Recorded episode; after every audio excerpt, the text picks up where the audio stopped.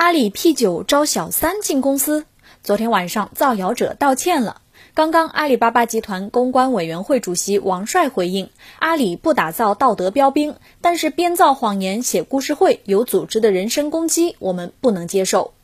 前段时间，有人在网上爆料说，身边有一个妹子被某阿里员工当小三养着，刚刚收到阿里云的 offer P 七级别，年薪八十万。包养他的领导先入职，然后找每个面试环节的人和 HR 打通关系。正当大家津津有味地吃着瓜，昨晚这个爆料者道歉了。他自称自己的女朋友受了闺蜜的气，而这个闺蜜呢，正好即将入职阿里，为了帮女友出气，就刻意捏造了这一谣言。